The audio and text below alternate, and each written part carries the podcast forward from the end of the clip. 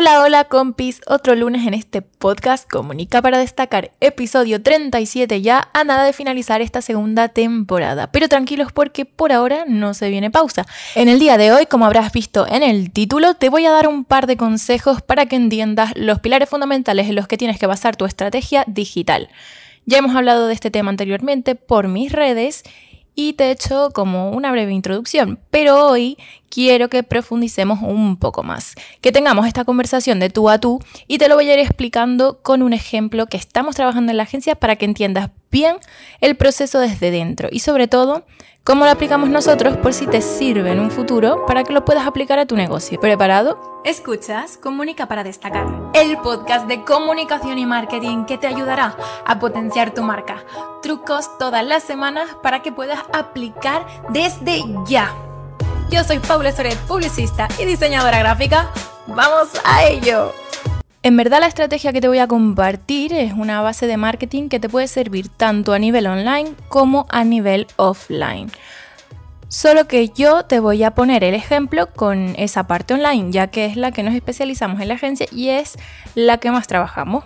Vamos a empezar por el primer pilar, que es la media propia. Digamos que este tipo de medios es el más común, el que más vemos. Como puedes imaginar, se trata de todos los canales de comunicación propios que tienes como marca. Pueden ser desde tus redes sociales como Instagram o TikTok hasta otros medios como tu newsletter, tu podcast o tu blog. El problema de las marcas con su estrategia de contenidos ahora mismo es que o bien se centran en contenidos de valor o solo saben utilizar sus redes para hacer promociones como locos. Entonces, ¿dónde está el equilibrio? A veces vemos por ahí eso de tienes que crear contenido de valor. Y tú piensas, y dale con el contenido de valor, ¿qué pasa? ¿Que no existe nada más en esta vida? Tendrías razón. En los últimos años digamos que ha habido una especie de boom con el contenido de valor, pero la realidad es que es algo que ya existe desde hace unos añetes. Lo que pasa es que creo que se está creando mucha confusión ahora mismo porque parece que no existe nada más en una estrategia digital y nada más lejos de la realidad, por supuesto.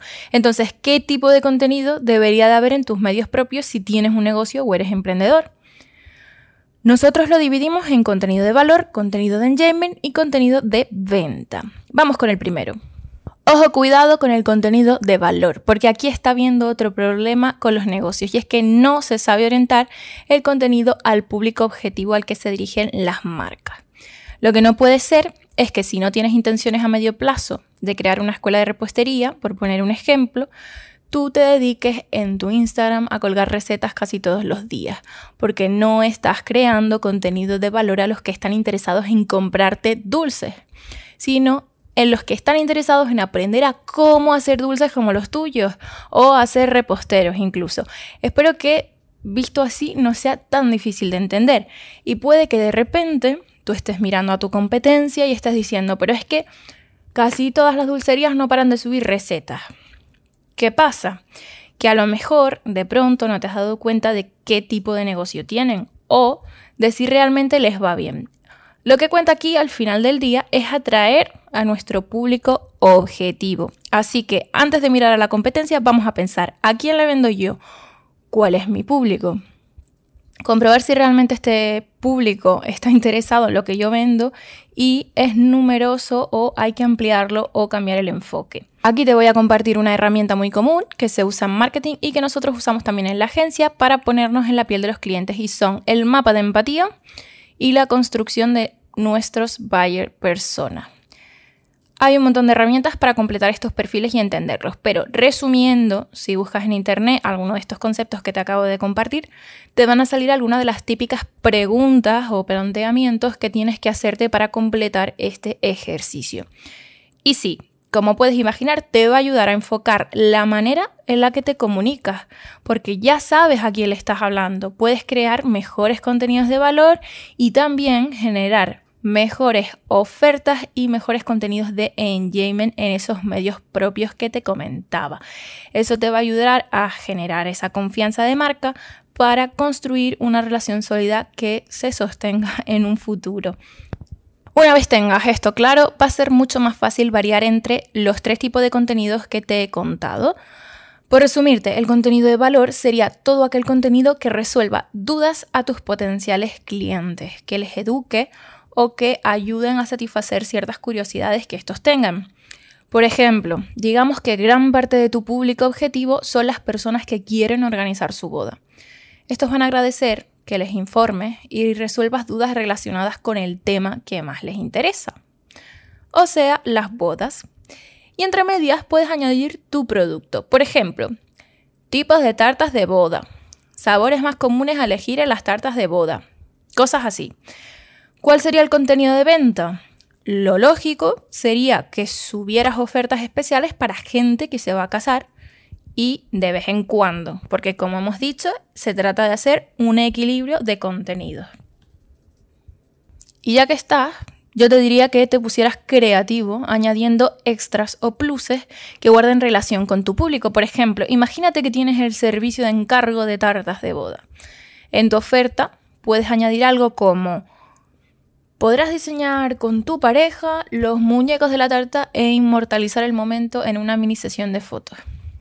O incluso mostrar cómo sería esta oferta que te estoy contando en tus propios medios sociales, ya con alguien que haya probado ese servicio o con unos modelos que hagan el papel, puedes enseñar ese extra o ese plus que vas a incluir en tu oferta. Y el último, el contenido de engagement. ¿Engage qué? Este tipo de contenido es el que va a hacer que conectemos mejor con nuestro público objetivo. Aquí vamos a compartir puntos de vista similares a los que suele tener nuestro público. Es una manera de compartir también nuestros valores de empresa. Pero cuidado, no como si intentáramos vender algo. Estos mensajes tienen que ser desde la honestidad. La mayoría de los casos, para que entiendas de lo que quiero hablarte, el contenido que más funciona aquí es el de generar memes. Los memes siempre juegan con el humor y despiertan una de las emociones que más endorfinas liberan en nuestro cerebro. Es decir, esa risa, eso que sentimos cuando nos reímos, mm, va a ser lo que más potencie ese recuerdo.